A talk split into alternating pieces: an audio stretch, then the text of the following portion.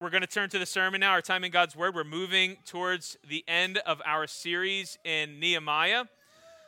Uh, and throughout the series, we have been looking at this book as a picture of what true zeal for God and what zeal for His work is, what it looks like. Uh, if you remember in the beginning of the series, I defined zeal. Brownie point. Who can, who does can anyone remember how I defined zeal? I'll give you mad brownie points. Zeal? No. All right, I'll just tell you. zeal, it's, it's a passion that leads to action. That's what zeal is. Zeal is, is a passion that leads to action. And uh, my prayer, and I hope it's your prayer, that as a church, we would be a people who are passionate for the Lord. You hear what I'm saying? That we would be a people who are, are passionate for the Lord, who have the Lord at the very center of everything that we're doing in such a way that it actually moves us out to action in the way that we treat other people, in the way that we move out into the world, that we would be passionate for the Lord in a way that we are moved to action, that we would really live our lives with Him at the center of everything that we do. So if you have your copy of the scriptures in front of you, you can turn to Nehemiah chapter 10. Uh, we're really looking at chapter 9, the very end of chapter 9, verse 38, all the way through chapter 12. Uh, but I'm going to focus us in on a section here in chapter 10 which I think captures the main thrust of what this section is about. So, chapter 10, we're going to start in verse 28. If you don't have a Bible, there are a couple stacked up on the table there. You can grab one, take it with you if you'd like. Nehemiah chapter 10, starting in verse 28. Hear the word of the Lord.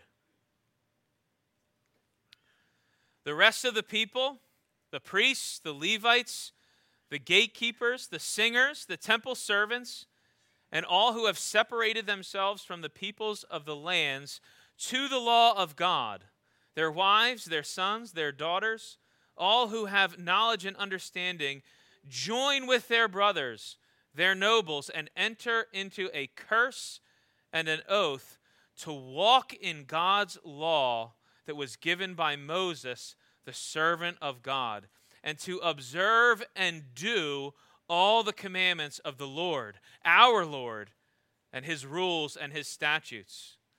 We will not give our daughters to the peoples of the land or take their daughters for our sons.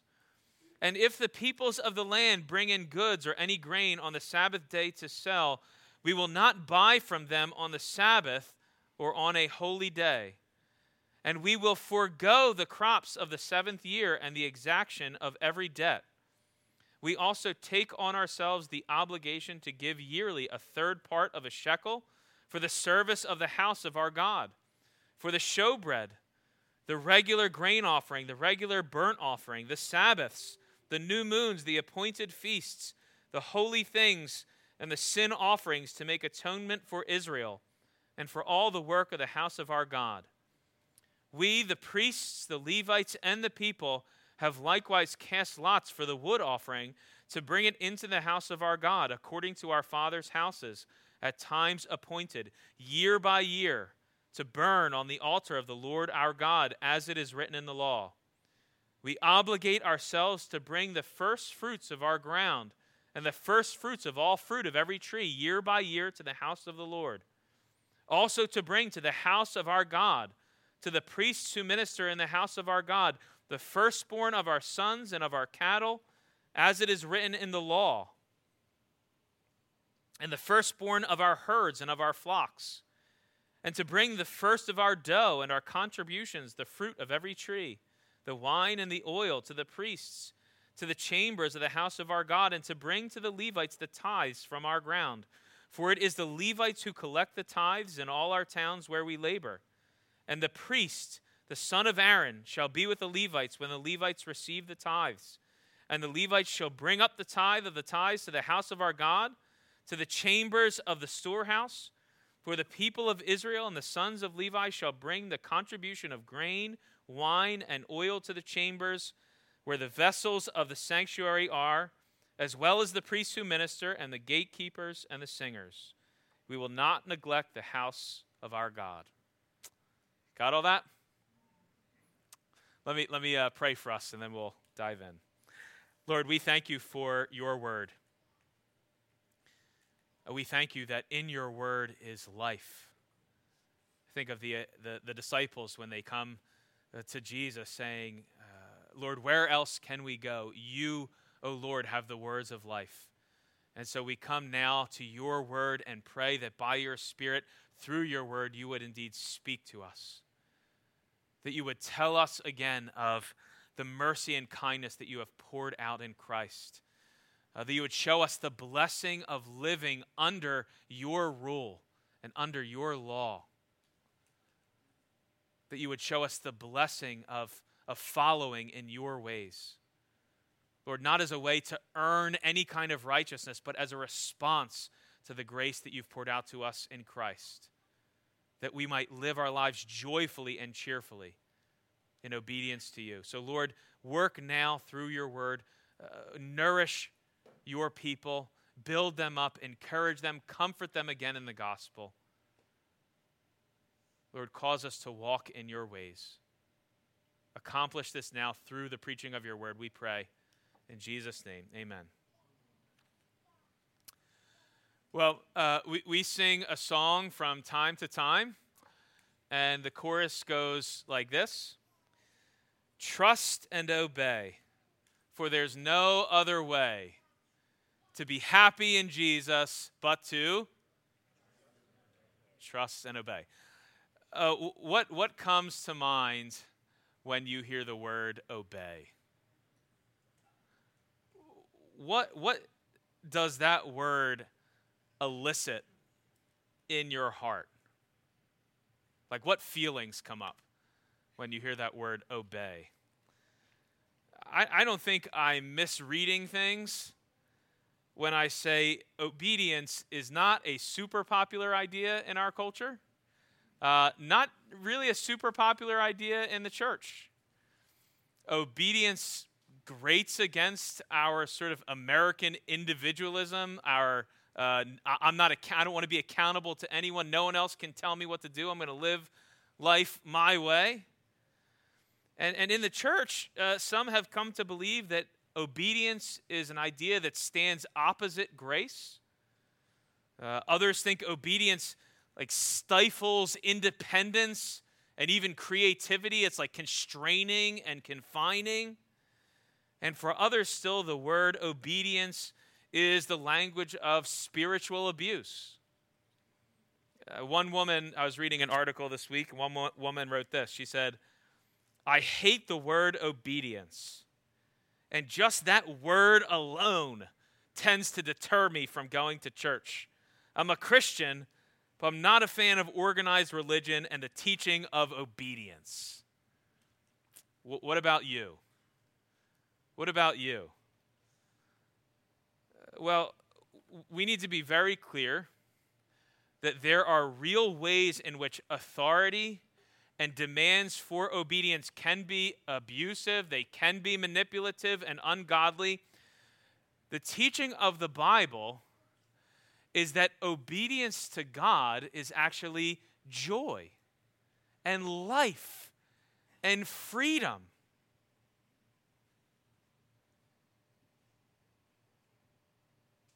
Obedience to God is a good thing. Obedience to God is not drudgery, it's not burdensome. And, and so God's people, what we're going to see here in this passage is that God's people, in response to his grace, are marked by a zeal for obedience to the Lord.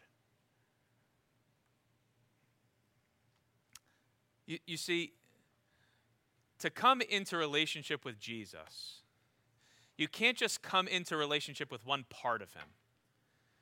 Right? You, you can't come into relationship with Jesus and only come into relationship with him as Savior.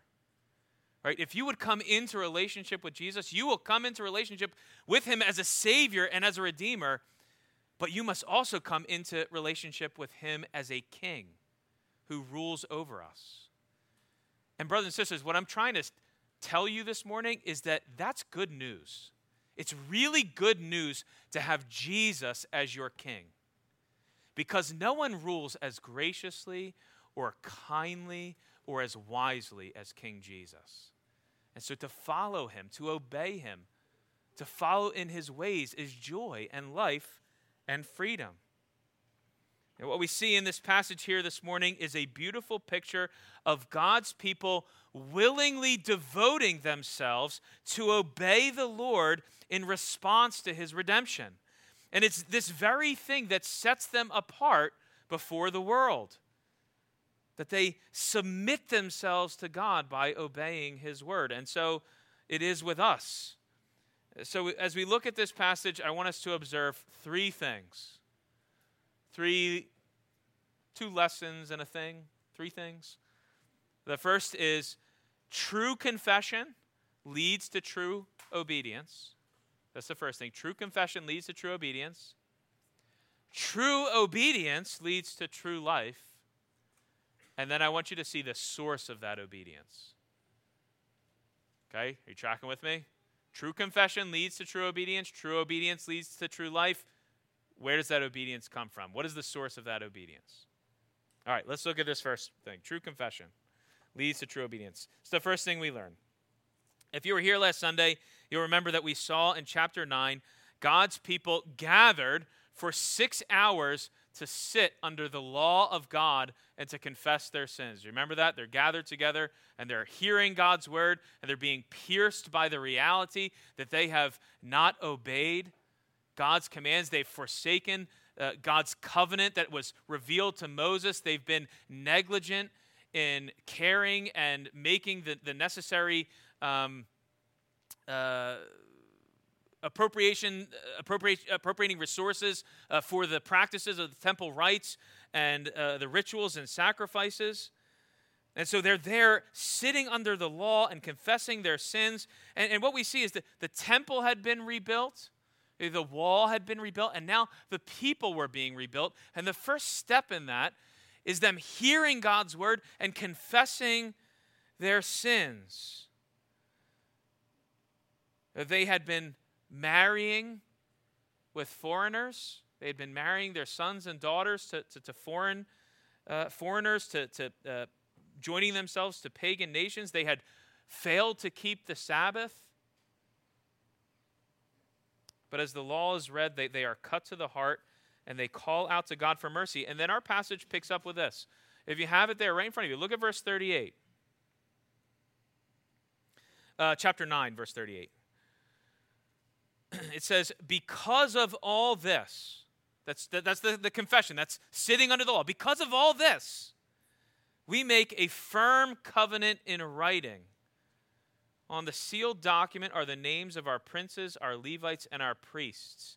And then, and then a list of all the names. And then, and then verse 28 of chapter 10, it says, The rest of the people, the priests, the Levites, the gatekeepers, the singers, the temple servants, and all, all who have separated themselves from the peoples of the lands to the law of God, their wives, their sons, their daughters, all who have knowledge and understanding, join with their brothers, their nobles, and enter into a curse and an oath to walk in God's law that was given by Moses, the servant of God, and to observe and do all the commands of the Lord our Lord and his rules and his statutes.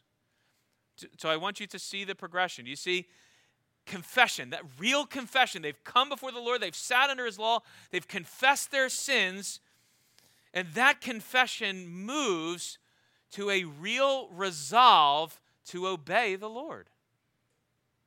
A real resolve to observe and do all that He has commanded, to walk in God's law.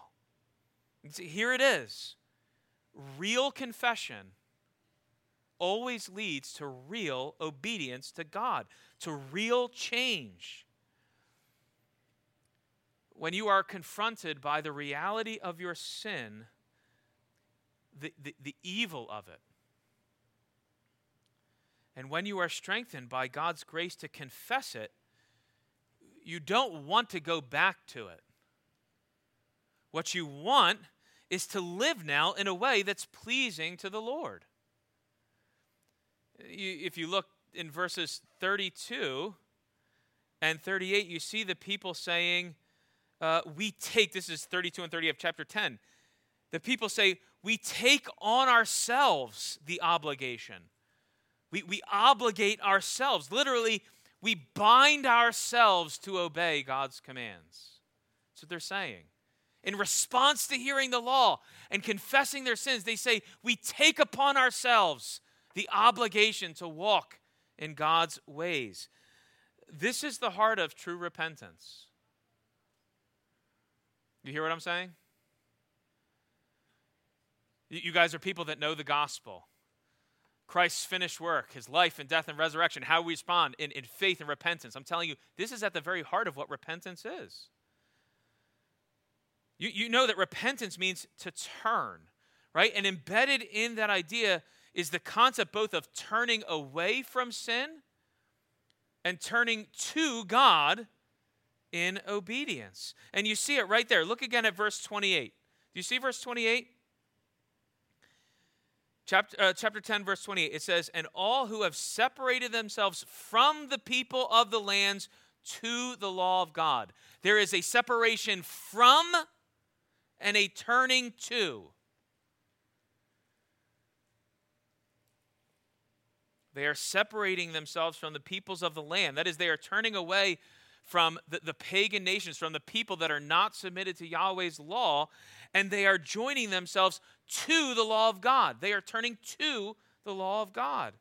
See, where there is no change, where there is no resolve and devotion to walk in God's ways, there is no repentance. And, and look, this is, this, is not, um, this is not rocket science. This is not very complicated. You, you, you know this from your own experience. Uh, if someone was hurting you with their words or with their actions continually, okay, you're in a situation where someone is continually hurting you with their words or with their actions, and you confront them and you tell them, This is hurting me. Please stop. This is, this is, you're doing damage to me. You're, you're hurting me. How do you know that they have really come to terms with their behavior, with their words, with their actions towards you? How do you know if they've really actually, if their heart has changed towards you? Well, they're going to own it. They're going to see their part in it. They're going to see, I am hurting you. They're going to confess it to you. They're going to apologize. But then what? They're going to stop. They're going to stop doing it.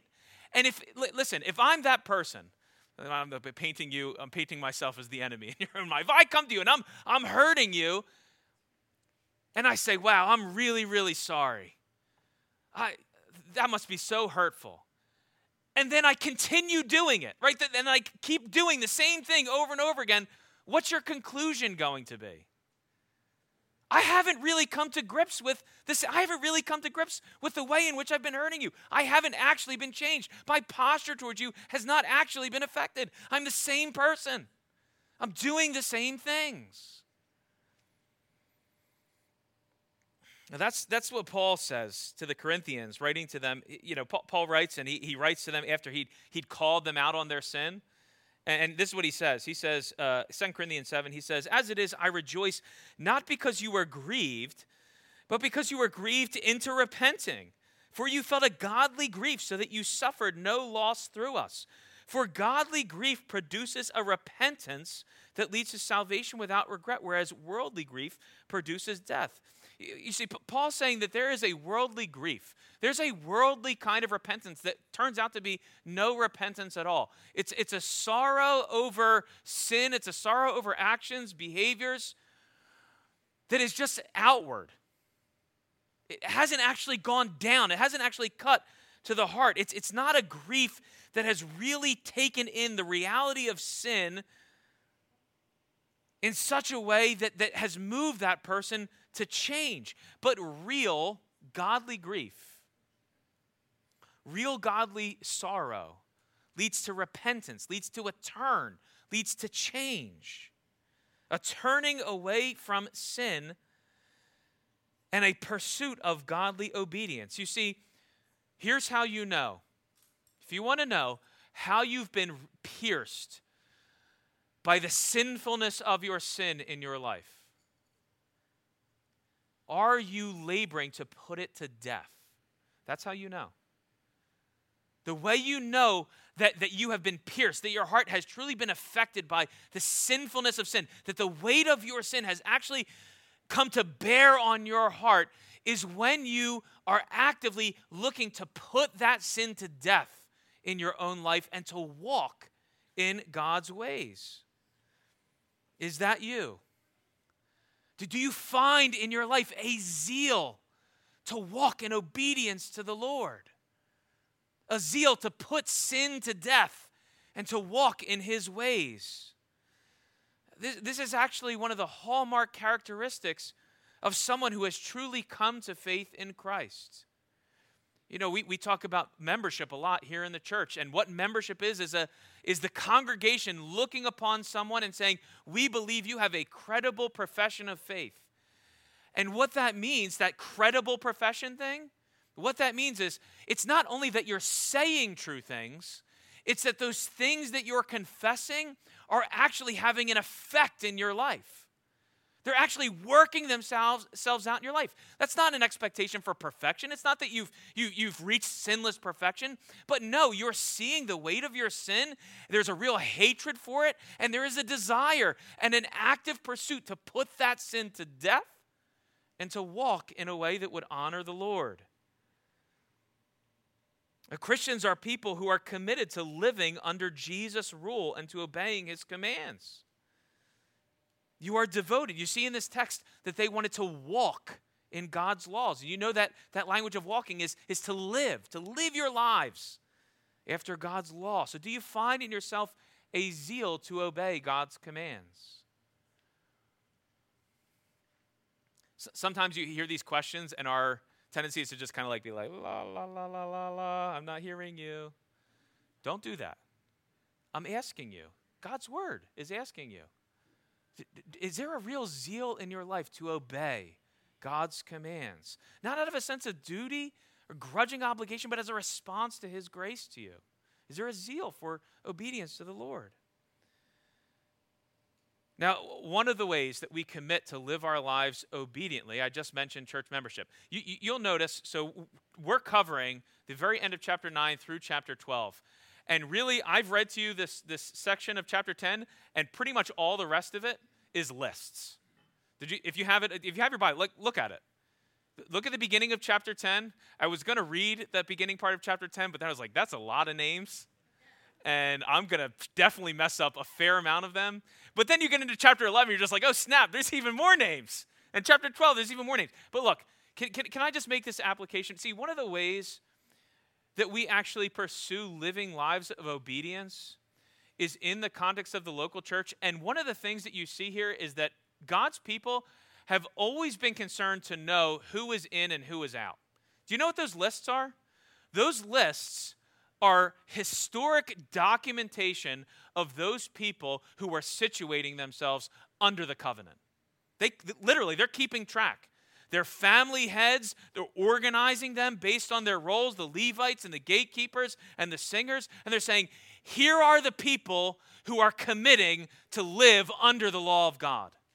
God's people have always been concerned to know, not abstractly, but definitively, here's who's in and here's who's out. Here's on the here's who's under the covenant and here's who's outside of the covenant. And brothers and sisters, that's really what church membership is. Church membership is us as a church saying, we, we want to know who's, who's in, who's committing with us, alongside of us, to walk out our lives in obedience to Jesus. And church membership is the one of the ways that we come alongside each other and help each other in that obedience. It's one of the ways that we hold one another accountable so that where there are brothers and sisters who say, uh, who are living their lives in a way that is flagrantly disobedient, the church comes along and brings uh, both corrective, di- uh, formative, and corrective discipline because we care about obeying the Lord. We care about being a people who are committed to obeying Jesus. So if you're here this morning and you're not a member in the church, I, I gave my little pitch for the Discovering uh, joy class that we're going to be having. If you're here and you're not a member of this church, church or a church, can I just encourage you? Like God's people have always been concerned to know concretely, together, in a, a self conscious, committed way who is under the covenant and who is not under the covenant, who is committed, who is in, and who is out. So if, if you're not, can I just encourage you and, and urge you to bind yourself to a local church in membership so that you can walk out those commands and have accountability in the body of Christ. Now, I could linger on that for a long time, but I'm not going to. And I'm really not going to come to chapter 11 uh, and 12 again. We're going to you know camp out here in chapter 10 there's a lot to be said about those lists. And i can i would love to talk to you more about them the the, the importance of these lists that we find in the bible. Why why are they here? I know if you're doing like a reading plan you get to them you're like all right you know shemaiah and habaniah and binu and all these names and it takes a while to read through. But there's real significance to those lists being in the scripture. If you want to talk about that more let me know. I would love to. We're going to drill down a little bit more into that section in chapter 10 so that's the first thing. True confession leads to true obedience. One of the ways that we walk that out is in the life of the church. The second thing here that we learn, though, is that true obedience leads to true life. True obedience leads to true life. For, for many, uh, the idea of obedience is, is stifling, restricting, even painful. You know, our, our, our culture uh, would, would argue that real freedom, right, think about that idea of freedom. Real freedom in, life is the ability to do whatever you want, right? Throw the rules out, to live by your own set of rules. We, we live in a world where there is so much pleasure and enjoyment to be had, and, uh, and, and for many, uh, God, some would say, He's just an idea that, that keeps us from all of that and makes us into these joyless, blindly compliant, uniform drones. But the Bible's portrayal of obedience is like exactly the opposite. Like, if you're honest with the text, the Bible's portrayal of obedience is not drudgery, it's not confining, it's not restricting. In the scriptures and in reality, obedience to God is freedom. Is this new? Am I saying something new to you? Like, have you heard this before?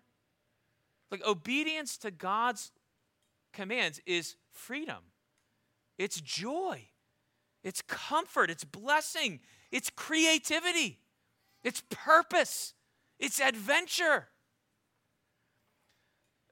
You know, one, one of the things that my wife really wants to see in her life is a whale, a real live whale like one of those like massive, majestic humpback whales like breaching up out of the water. Can you like picture it?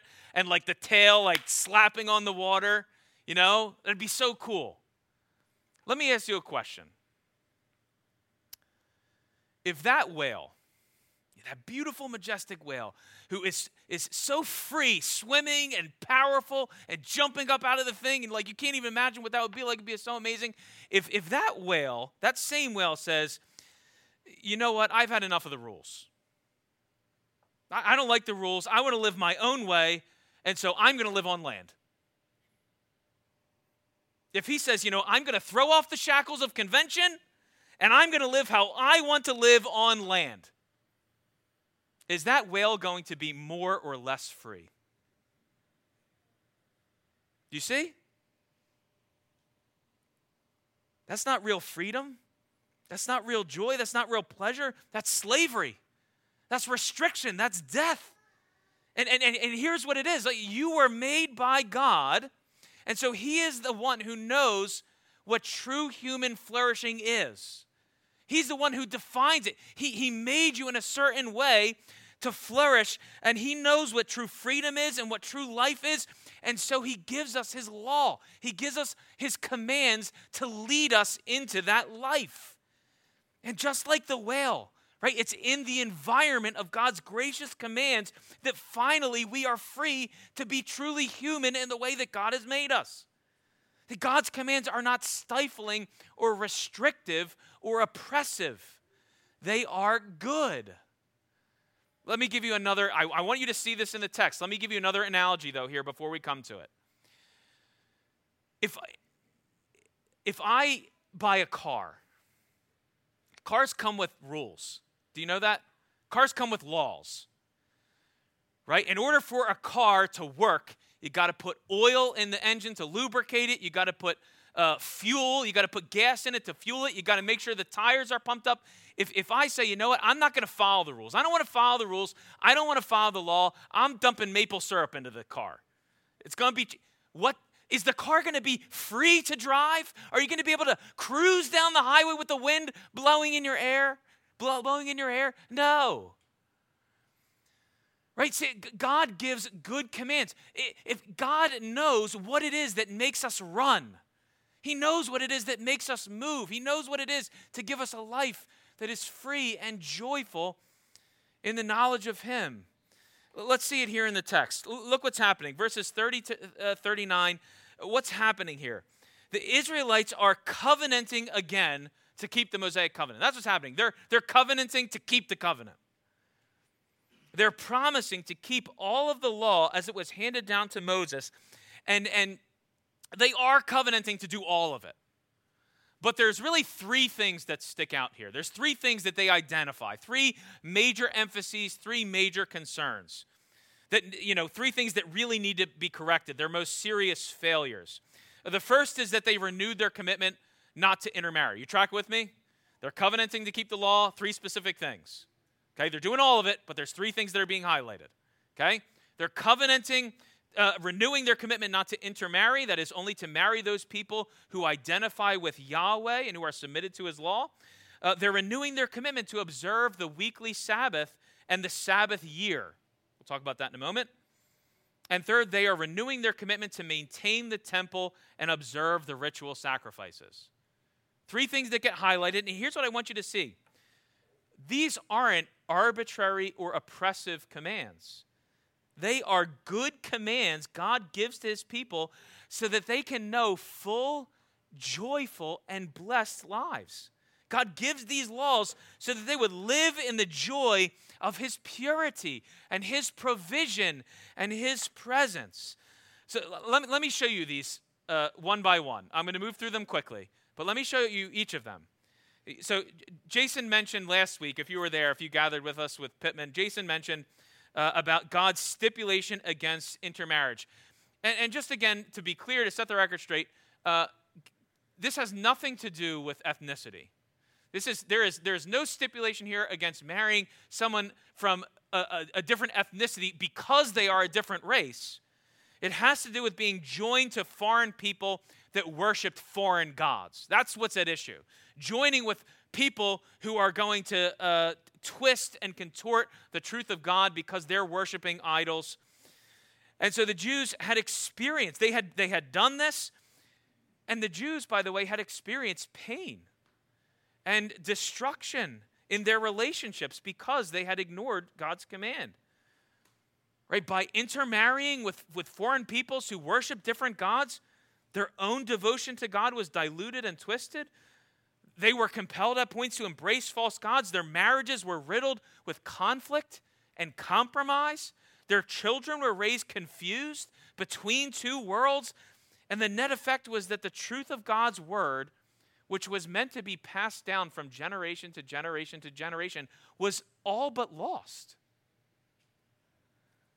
You see, God had called them to join themselves to husbands and wives who shared their commitment to the Lord and to God's word so that their homes would be marked by unity and harmony and commitment and agreement and order so that their children would be the recipients of God's word as it had been handed down by their ancestors. And so there would be no confusion about the big questions of life.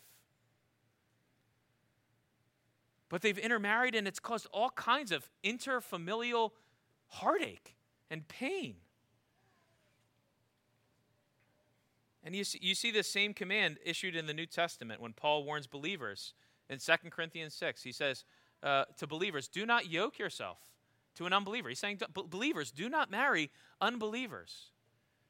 There's, there's no, there's no eth, uh, ethnic, racial requirements or, or uh, uh, restrictions. He, he's saying, don't, don't marry people that don't have Yahweh as their God, that don't have the Lord Jesus Christ as their Savior. Why? Because inevitably it will create conflict and compromise and confusion. Do, do, do, you hear, do you see what I'm saying? Like God's command for them to marry other people that share their commitment and faith in the Lord is a good command so that they can enjoy the blessings of a harmonious and unified marriage. So, if, if you are a young person here this morning or a not so young person and, and you are wanting to pursue marriage, can, can I encourage you that, like, ground level, 101, as you're evaluating people that you would pursue as a potential spouse, make sure that there's someone who shares your faith in the Lord Jesus Christ. That's a command. That's a, that's a command that God gives. But can you hear it as a good command? It's not because God's trying to restrict you. It's not because God's trying to stifle you. It's because He wants you, you to know the blessing of a unified and harmonious and loving marriage where you share the most important things in common. God's not trying to be mean or make it even harder to find a spouse. No, it's, it's because God knows the joys and blessed, the blessings of marriage are easily lost when there is an essential agreement on these realities. Uh, realities. So that's the intermarriage. And listen, I'm just going to basically do this with the other two. Can you do, you do you see the point I'm making? You guys are all looking at me. You, he's giving a command. Is the command a, a restricting, stifling command? Is the command like burdensome or drudgery to obey when you know that it's for the good of his people? No, they're good commands. They're life, they're freedom. To know real joy in marriage is to know union with another person that shares your, your understanding and, and belief about the key things of Scripture and who God is. Okay, let me move on. Uh, the second matter of emphasis is their recommitment to observe the Sabbath. Okay, we're not going to intermarry, we're going to observe the Sabbath. And among the three, maybe this is the one that seems most arbitrary, right? God picks a day when we aren't supposed to work, but instead are supposed to physically and mentally and emotionally and spiritually rest. But why? Why? It's because God knows we are dust. Right? God made us. He knows that we are finite. He knows that we are limited beings who need time to rest. You remember Jesus' words when he asked about the Sabbath? Uh, he's, he's asked about the Sabbath and he says, God made the Sabbath for man, not man for the Sabbath. In other words, the Sabbath, the, the command to obey the Sabbath, is, is very much a gift of God's grace. You know, when you're when you're a kid, it's like this. When you're a kid, when your parents come and tell you, hey, it's nap time, you're like, no, not nap time. But if if as an adult, if, if, if there was someone that had this authority that came and said, I demand, I command you to take a nap, you'd be like, this is the best command I ever heard. I have no problem obeying this command. Amen. Amen. Glory be to God. I'm taking a nap. I'm obeying this command. And that's what the Sabbath is. Right? God's commands are not burdensome. They're good commands because He knows we're limited, finite beings who need rest. You know, it's like someone coming to me saying, I command you, spend time with your wife. Like, oh man. No, I'm gonna, I'm gonna, uh, absolutely, I want, I, I have no problem obeying that command. It's my joy to obey that command. It's what I want to do. Uh, here's the second thing. He says, uh, putting your work down, that is, laying aside productivity is an act of faith in the provision of God. So I want you to see first, right, that this is a good command, right, that we need rest. But the second thing is that it, it requires an act of faith, right, to lay your productivity down, to trust in the Lord's provision. But therein lies a blessing in itself. You see, so, so often we are after, like, the material blessing that God gives. But do you know the ultimate blessing in the Sabbath? is learning more deeply to trust and rely upon a God who provides for his people. When you take a day out of seven, you need to say, I'm not working. And then the Sabbath year. So the Sabbath year is one out of seven, every seven years, we're going to allow our fields to lay fallow. We're not going to, we're not going to cultivate them. And we're going to trust the Lord to provide. And that takes a measure of faith. But the net ad, the, the, the net effect of that is you grow deeper in the knowledge and the awareness and the confidence that God is a God who provides for his people. And so God intends our obedience to this to his command for our good. To know the blessing of rest and to know the blessing of trusting him more deeply to provide for our needs. And brothers and sisters, God commands us even now to prioritize rest physically by taking time to lay aside our work and productivity, and spiritually by prioritizing gathering with God's people to be renewed in the gospel.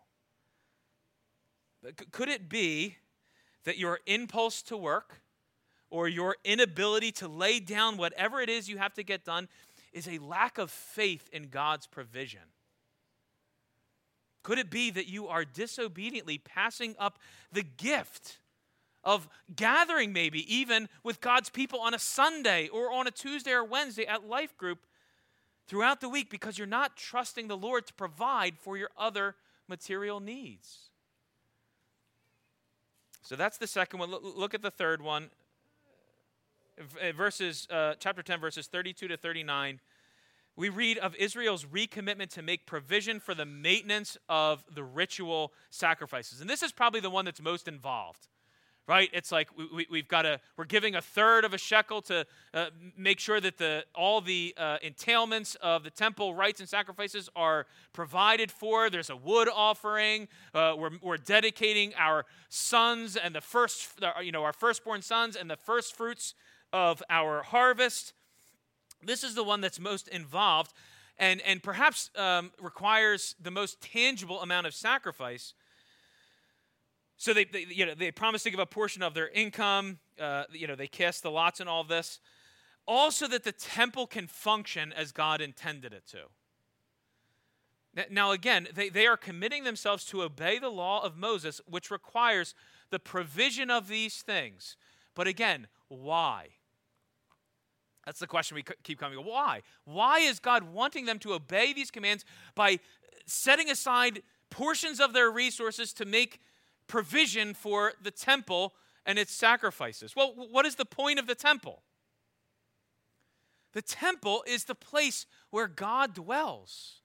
If you were a part of our uh, series when we went through Leviticus and we talked about the tabernacle and the temple sort of like the next evolution in the tabernacle, right? It was, it was the way in which God dwelled with his people. The temple is the place where God promises to be with his people so that they can know the blessing of his presence. And more specifically, think about what's reflected in all the temple rites and all the sacrifices. Right? Is they're providing all these little things to make sure that the sacrifices, what, what is the point of those sacrifices? It's so that God's people can come in and see God making a way for their sins to be forgiven. That God is making a way for them to have right relationship with Him. That God has, is making a way for them to have right standing with Him, to have fellowship with Him. These commands are not burdensome. God is saying, hey, make sure you're doing all these things so that you can come into the temple and enjoy the blessing of my presence and know for sure that I am a God who's going to make sure that your sins are accounted for, that they are covered, that you are forgiven, that you have right relationship with me. What a burdensome set of commands. That we would come in and hear God again say, You are forgiven you're made right with me because of what I have done. Do you see, these aren't, these, God's commands are good. They're life, they're freedom, they're joy to us. God made us with the deepest of all needs to have fellowship with Him. At the very core of what it means to be a human is that we were made in the image of God for relationship with Him. And without that, we just, we just devolve, we dehumanize apart from friendship with God that we go chasing after every little thing to try and fill that need, but it always, le- always leaves us disappointed because it's God Himself that we need. And here he is commanding them to know the blessing of relationship with him, to know the blessing of his presence as they come into the temple, to know the blessing of his acceptance mediated through the provision of these sacrifices. Now, again, I think there's some real application that we can make here. Uh, the, the, the, the service this morning and the church as a whole, right? It requires resources, right? It doesn't just pop into existence. What we do in membership is we gather and commit to one another to make provision for the ministry of the church. Why? Is that, is that uh, just some like burdensome command that, that we obey? No. Right? We make provision. We, we give of offerings. We give of our resources. We take portions of our salary and dedicate a percentage of it to the church. Why?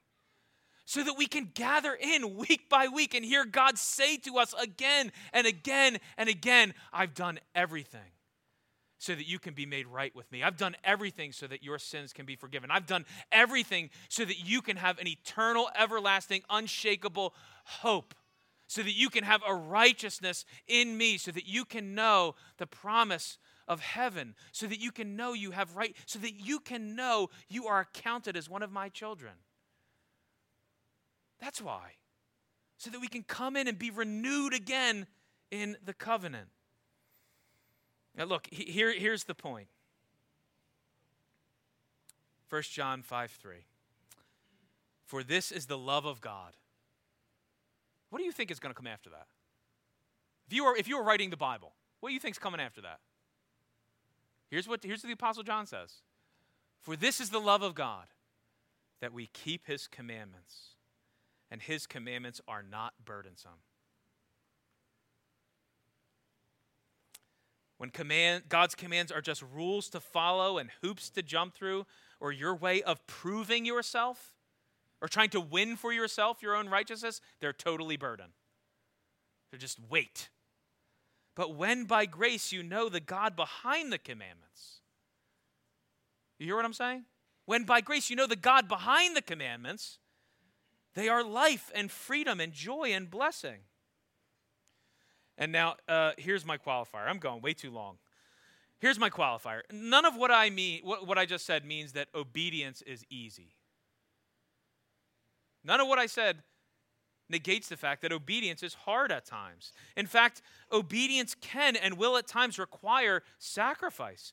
We get a little picture of that here. If, if you go to the beginning of chapter 11, you'll see that they have to, they're repopulating Jerusalem. There have been some attempts to move people back into Jerusalem, but th- there just have not been enough people that have moved back into the holy city. And the holy city, Jerusalem, is where the temple resides and it needs people in it. But for decades now, like prior to Nehemiah and prior to Ezra, right? Like for decades, people have been living outside the city because the whole thing was just broken down. The walls were jacked up, the temple was busted up, it was in disarray. And so no one wanted to move back into the city. It was actually more dangerous, right? If you're like a marauding army, right? You, you, know, there's a certain draw to like attacking a broken down city, but if you're out in the countryside, like no army's gonna, you're in the countryside. It's like people are, the marauding armies are just gonna pass by. So there's an element of danger to moving into the city. You be, kind of become a target. You have to let go of land and real estate to move into the city. There's an element of sacrifice. And so they they they they cast lots. And one out of ten are going to be chosen. And then perhaps there are some that also willingly volunteer to move into the city of Jerusalem. That's obedience. It's hard, it's sacrifice. But again, it's, it's, it's good. It's good for them to do that. For, for, for the temple to, to move and, and, and work, for them to be able to come in and experience the joy of God's blessing. It, it, you know, I was trying to think of like a good illustration, good analogy. It would be like this. It would be like if I said, "Hey, we're gonna we're gonna plant this church in Camden. And so all of us are going to sell our homes and we're all going to move into Camden. I'm guessing there's going to be a fair amount of you that are like, eh, not really looking forward to doing that. Now, Camden, if you know people that lived in Camden in the 40s, Camden was a spot. It was a place to be. You know, movie theater every 10 blocks, the arts, beautiful, beautiful city. But it has been, you know, over time, it has degraded and, and, and there's been uh, you know, crime and all kinds of things. And it would require a great degree. That's, that's kind of what's going on here. They're going to have to sacrifice to go into the city, into Jerusalem, and say, We're going to be here. But it's good. It's hard, but it's good. God's commands, they, they are. It is hard to be obedient at times. but it's good. God's commands are good. So, just be obedient, and everything will be better. See, there's a problem, right? If I just say that, like that can't be the. Is that the end of the sermon? There's like there's no hope. Right? Because we know there's there's a problem. If it was as simple as that, if, the, if that was, if that, if that's all the problem was, if our problem was just ignorance, right? Like we just don't know. We just don't know God's laws. Just tell us God's law, and then we'll obey them. If that was the problem, then Nehemiah would have a very different ending. But but if you know the way that Nehemiah unfolds, we're going to see the rest of chapter 12 and the rest of chapter 13, what we find is this same group of people that is like, we will walk in God's ways. We will observe and do all that God commands. Nehemiah's gonna, he's gonna head out back to Susa, and then he's gonna come back, and he comes back and he finds the people, and they've forsaken the covenant all over again. They're not obeying, they're not walking in God's laws. Right? If it, if it was just a, if, if it was just a matter of ignorance, then the way Nehemiah would end would be like we would finish here and it'd be like they lived happily ever after. But that's not how it ends. Why? It's because sin has contaminated every part of us. It's because it's, it's, it's, not just a problem of ignorance, it's that our wills have been corrupted by sin, our desires, our hearts, our emotions, our priorities. By nature, we are people who are skeptical and resistant to God's rule over us. By nature, in the very core of what and who we are. You know, at one point, Paul wants to put his finger on what we are. And you know what he calls us? He calls us sons of disobedience, like children of disobedience. In other words, instead of being children of God and having our origin with Him, we are the products, the offspring, the progeny of disobedience, of rebellion. And it's not merely what we are, it's who we are. It's, it's down to the very core, it goes down deep in the very center of our being, so that Paul can write later on in Romans, like when the law comes in, sin increases. Right here, it's like the law comes in. And if this were not our problem, it would be like, okay, great, everything's better. But no, when the law comes in, sin increases. That's who we are, that's what we are. We know it from God's word, but we know it too from our own experience, don't we? Don't you know that from your own experience? That even, even when you get little glimmers of seeing your sin and, and you and you commit, I'm gonna do better, I'm gonna and then somehow you find yourself back in the mud. You find yourself back in the dirt of your sin. You're like the dog that returns to its vomit. Right? Don't you know that by your own experience? Am I the only one? Did you say yes? you're like, you're agreeing with me. okay. I don't think I'm the only one. Like this is this is who we are. This is what we are. We know all the times that we have been cr- confronted by our sin and have resolved to follow in God's way, but found ourselves right back in the sin we promised never to return to. And, and so, where can true obedience be found? Where can this kind of true obedience that I've been talking about, where can that obedience be found? Well, you know, brothers and sisters, it can only be found in Christ. It can only be found in Jesus Christ. You see, Jesus was the only one who truly obeyed God perfectly. When, when Jesus was bab- baptized, you know, he comes up out of the water. And do you remember what the Father says? I think I prayed this. Uh, the Father says, This is my Son with whom I am well pleased. He gives his benediction, he gives blessing, he gives his good word of approval and acceptance. Jesus lives a life of perfect obedience. And so he knew the absolute joy and delight of his Father. He walked perfectly in his Father's commands. And so Jesus knew what it was to live a life full of joy and freedom and life. At every point of the law, he was blameless. Right? It, remember, at one point in this text, when, there's, when Israel is summarizing, when the God's people are summarizing their confession of sin and they're now resolved to do better, they say, We will not neglect the house of our God. That's what they had been doing. They had been neglecting the house of God, and they say, We're not going to do that. We're not going to neglect the house of our God. And then Nehemiah comes back, and there they are. They're negligent again. They're, they're not, they're not uh, paying attention to the house of God. But do you know what the scriptures say about Jesus? Zeal for the house of God consumed him. He was consumed by a zeal for the house of the Lord. And, and here's what's more. Here's what's more. Do, do you know, think about this. Do you know whenever God comes to a man and makes a covenant, it's gone something like this. There's lots of covenants in the Bible, and whenever God comes and makes a covenant with a man, it goes something like this It goes, If you obey me, I will bless you, and I will multiply, and I will prosper you. But if you disobey, you will be cursed, and you will languish and wither. That's basically how those covenants unfold. When God comes to a man, he says, If you obey, blessing. If you disobey, curse. But you know, in the Garden of Gethsemane, for the first time ever, God comes to a man, the man Christ Jesus, and he says, If you obey me, I will curse you.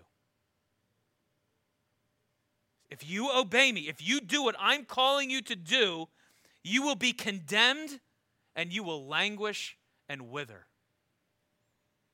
You see, in that garden, God held out to Jesus everything that he would experience if he obediently fulfilled his role as the Savior of sinners. And it wasn't blessing, and it wasn't joy, and it wasn't life, and it wasn't freedom. It was curse, and it was sorrow, and it was condemnation, and it was death on a cross. And there is God the Father in the garden saying, If you obey me, I will curse you. And do you know what Jesus Christ does? He obeys his Father. He obeys his Father. It is a perfect, spotless, blameless obedience. It's a perfect obedience. And he goes to the cross. And on the cross, all the covenant curses for Israel's disobedience comes upon him. All the covenant curses for our disobedience fall upon him. Galatians 3:13 says, "Christ redeemed us from the curse of the law by becoming a curse for us. For it is written, cursed is everyone who is hanged on a tree." You know, there's, a, there's an interesting phrase in chapter 9, verse 38. It's the very beginning, the end of chapter 9, the very beginning of our passage. Chapter 9, verse 38, it says that after they made their confession, the people made a firm covenant in writing. Look in your Bible. Look, I, am I'm not going to linger too long here, but look in your Bible. Chapter 9, verse 38 says they made a firm covenant in writing. And I'm not sure, I don't know why they translate it this way. But in the original language, that, that they made a firm covenant, it, it, it it carries uh, the, the literal word in the Hebrew is that they cut a covenant. That's the language for covenant making. They cut a covenant. And it calls us back to Abraham. Do you remember Abraham when God makes a covenant with Abraham? What happens? Abraham gets a, a bunch of animals and he cuts them in half.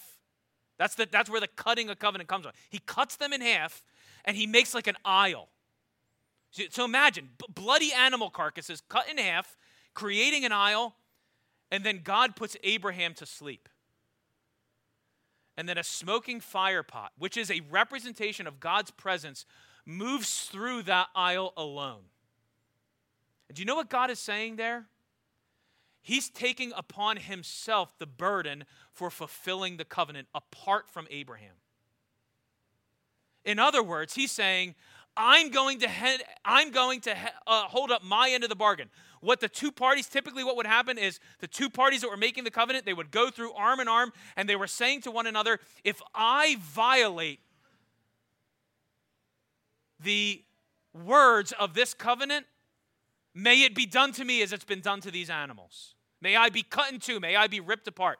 And what god is saying is i'm holding myself accountable for my end of the covenant and abraham's end of the covenant and if Abraham is faithful, then may it be done to me as it's been done to these animals. May I be ripped apart. And do you know that's exactly what happens on the cross? On the cross, Jesus comes down and he's ripped apart by the wrath of God for our covenant faithlessness, for our covenant disobedience, for the fact that we have not lived our lives in obedience to the Lord.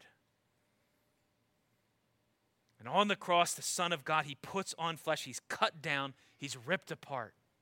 And, and look, here, here's what I'm trying to get you to see. It's in that. It's in the it's in Christ crucified and Christ then raised again from the dead, assuring us that that payment is enough to secure our forgiveness for our disobedience. It's when you see that that you see the God behind the command. See, when you go to the cross, now you don't see arbitrary rules. What you see at the cross is a God who so loves you, who is so committed to your eternal good that he is willing to, to, to rip apart his own son that he was not he would not even spare his own son but he would sacrifice his own son and that christ would willingly take on the cross and the burden of our disobedience. You see the god behind those commands and what you see is a god who loves you and when you see it by god's grace when his spirit opens your eyes to see the truth of who god is and what he is doing for you on the cross what it births in you is a love for god and in love a trust Right? You, you see, maybe I don't, maybe I don't understand why he is commanding to do this, why he's commanding me to do this thing, but I know it can't be bad because I have seen the way my God loves me. I've seen all that he was willing to do to make sure that I was eternally safe in him. And so you see the God behind the commands. And that's the thing that melts away the rebellion. That's the thing that melts away your resistance to obeying him because you see who he is. It's a, listen, our obedience as Christians is not duty. It's, it, it, it is not obey or else. That's the blessing. Jesus says he makes a new and better covenant. Right? The old covenant was do and be blessed, not do and be cursed. But now the new covenant is not do and live. The, co- the new covenant is look at all that God has done. And as a response to his grace, as a response to his mercy, now we move out into the world in joyful obedience. Not because we're afraid that if we disobey, the hammer's going to come down. No, because, because we know him, because we love him, because we trust him. And as we walk in God's commands, we know the joy and freedom and blessing of the life that he has intended for us. So the gospel is what makes us willing and eager to submit to God, empowering real obedience from the heart. So when by faith you see Christ taking the penalty for all your disobedience, it melts away the rebellion and replaces it with love and trust that results in a heart that says, I want to obligate myself. That's the language in the text, right? I want to obligate myself to follow this king. I bind myself, not out of duty, but out of love to obey and follow him. Uh, William Cowper, famous hymn writer, he put it this way you, you probably know this hymn. To see the law by Christ fulfilled and hear his pardoning voice changes a slave into a child and duty into choice. That's our relationship to the law. When you see Christ fulfilling the law in your place, providing you a perfect righteousness in, with his perfect obedience, a, a righteousness you could never provide it for yourself. And when you hear God's pardoning voice, it turns slaves into children, and now the law, our obedience to the law, is not duty, but choice. So let me leave you with those words that I began with trust and obey, for there's no other way to be happy in Jesus but to do what? Trust and obey. Amen? Let's pray. Lord, uh, we do pray that you would enable us to walk in obedience, not, not as, as, as, as a grudging obligation, not out of fear that if, if we don't, the, the, the, hammer of your justice is going to come down. We know that that has been handled at the cross. And so now we pray that you would help us to live our lives in response to your grace, that in response to your mercy and kindness, we would obey you out of a sense of joy and gratitude and love. So, Lord, do that work in us by your Spirit. Help us to walk in your ways. We pray in Jesus' name. Amen.